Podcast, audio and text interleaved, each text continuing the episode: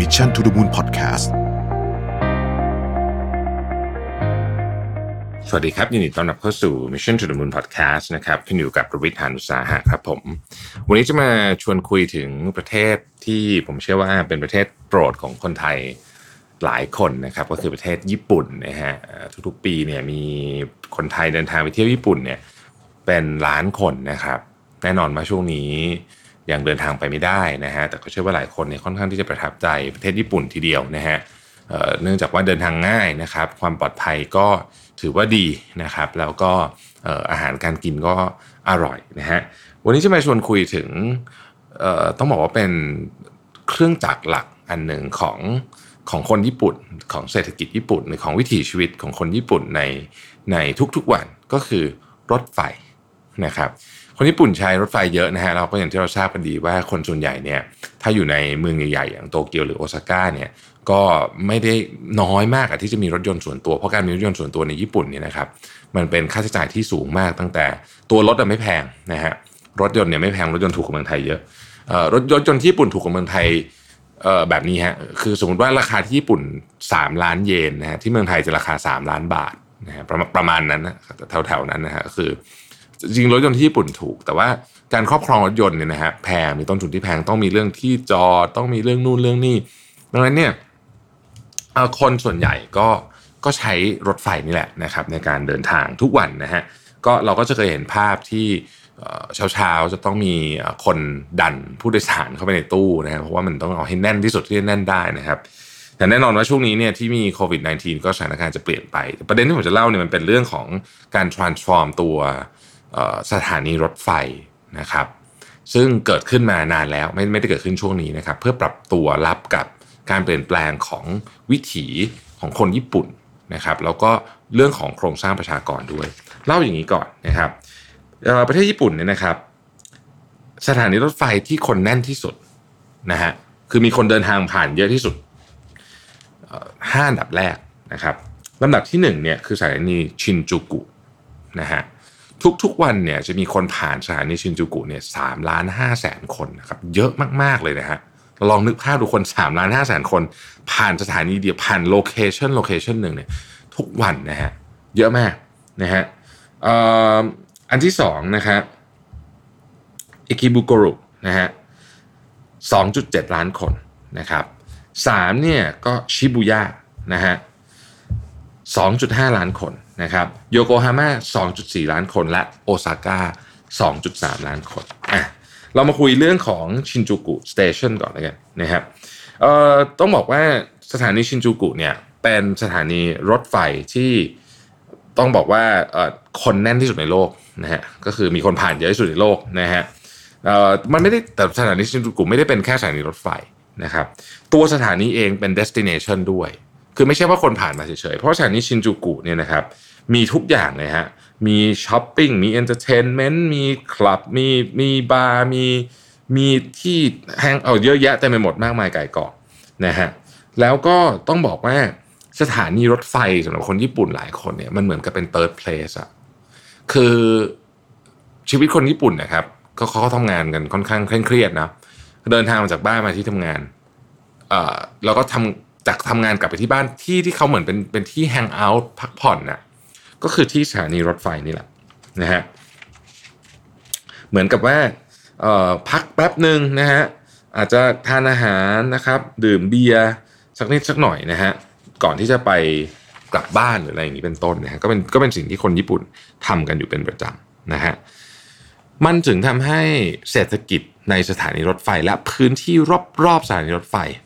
นะฮะก็คือร้านค้าอะไรต่างๆพวกนี้เนี่ยร้านอาหารต่างๆ พวกนี้เนี่ย คิดเป็นนะครับ 15%เลยนะฮะของยอดขาย retail ของประเทศเยอะมากเลยนะฮะเราลองคิดดูนะฮะสถานีรถไฟรอบทั่วญี่ปุ่นเนี่ยคิดเป็น 15%ของของ retail เลยนะครับเรายกตัวอย่างอย่าง JR East ที่เราคุ้นเคยกันดี ถ้าใครเดินทางไปที่ญี่ปุ่นก็จะก็จะเห็นโลโก้ของ JR ตลอดเวลา ตอนนี้เนี่ย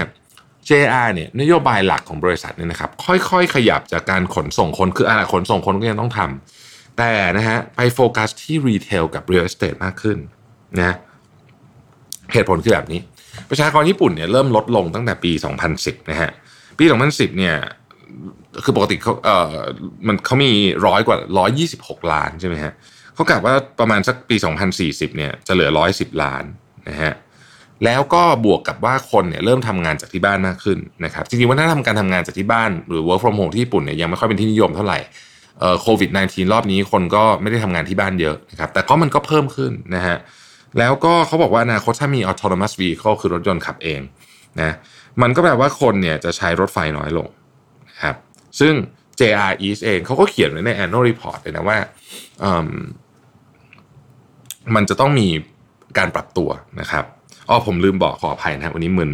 เอ่อผมเอาบทความอันนี้มาจาก Monocle เล่มล่าสุดนะฮะเดือนเมษานะครับ โอเคเออเขาก็บอกว่า JR เนี่ยก็ก็ก็ทำหลายอย่างนะฮะเขาสิ่งที่เขาเริ่มปรับตัวตอนนี้คือ 1เขาโฟกัสที่ retail นะครับสองเขาโฟกัสสำหรับลูกค้าที่อายุมากขึ้นด้วยนะโฟกัสที่ retail เช่นเขาก็เปิด mall นะฮะข้างๆสถานีรถไฟนะ New o m e n Mall นะอันนี้ก็เพิ่งเปิดนะครับ ก็เอ่อ เป็นโปรเจกต์ล่าสุดที่สถานีชินจูกุนะครับมีร้อยหนึ่งร้อยล้านค้านะครับมีคลับมี health clinic มี day care มี members only garden อะไรอย่างเงี้ยนะคือคนญี่ปุ่นเขา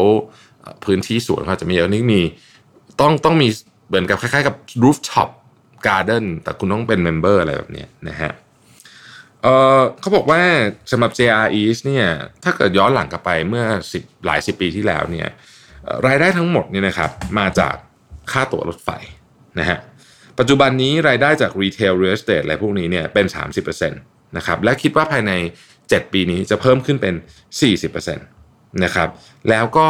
margin ดีด้วยนะฮะ JR East บอกว่าไอ operating margin ในในใน segment นี้เนี่ยอยู่ที่ 26%น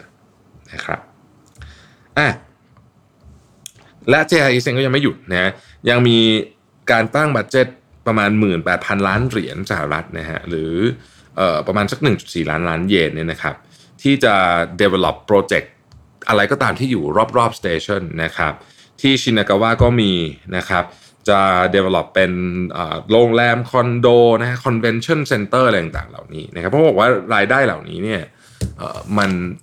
มันเป็นรายได้สำคัญละของบริษัทรถไฟอย่าง JR East นะครับผู้บริหาร JR East บอกว่า เรื่องนี้เนี่ยคือคือเรื่องสถานีรถไฟของญี่ปุ่นเนี่ยถือว่าขึ้นชื่อมาก คนจากทั่วโลกนะไม่ใช่เฉพาะในธุรกิจรถไฟเนี่ยจะขอมาดูงานตลอดเวลานะครับเขาบอกว่าการที่แบรนด์ต่างๆเนี่ยมาเลือกสถานีรถไฟเป็นที่แรกในการเปิดตัวเช่น Blue Bottle Coffee Blue Bottle นี่เป็นร้านกาแฟที่ดังมากที่อเมริกาพอจะมาเปิดตัวที่ญี่ปุ่นเนี่ยก็เลือกใช้สถานีรถไฟ 16 ที่ เหตุผลที่ใช้เพราะว่า เขาใช้คำว่า foot traffic มันเยอะมากนะเพราะฉะนั้นคุณมาปุ๊บเนี่ยมันมีคนเดินเห็นโลโก้ คุณเห็นแบรนด์คุณอาจจะไม่ซื้อนะ แต่ว่ามันเป็นวิธีการโฆษณาที่ดีมากๆ สร้าง awareness ที่ดีมากๆนะฮะเขาบอกว่าตอนนี้เนี่ยต้องบอกเลยว่าสถานีรถไฟเนี่ยมันกลายเป็นมันกลายเป็นอย่างอย่างที่บอกตอนนั้นคือเป็น destination ไม่ใช่แค่ที่ทางผ่านอีกต่อไป สมัยก่อนอาจจะเป็นทางผ่านนะฮะแต่ตอนนี้ไม่ใช่แล้วนะครับ อีกบริษัทหนึ่งนะฮะโตกุครอปนะครับอันนี้ก็ก็ก็โอเปเรตรถไฟผ่านผ่านสถานีชินจูกุเหมือนกันนะฮะคือมันจะมีหลายบริษัทใช่ไหมฮะอันนี้ก็เป็นหนึ่งในบริษัทเนี้ยก็บอกว่าเเขาเองก็ทำแผนคล้าย JR ก็คือลงทุนในรีเทลนะครับแล้วก็มีโครงการ develop เนี่ยประมาณ 10 โครงการเลยนะ รอบ ๆ สถานีนะครับ สุดท้ายก็บอกว่าตอนนี้เนี่ยโลกมันเปลี่ยนไปเยอะนะครับ อันนี้ยังไม่ได้พูดถึงเหตุการณ์โควิด -19 นะว่าจะเปลี่ยนการเดินทางเยอะขนาดไหน แต่อย่างน้อยสุดเนี่ยสายรถไฟถือเป็นหัวจิตหัวใจของของคนญี่ปุ่นนะครับ แล้วก็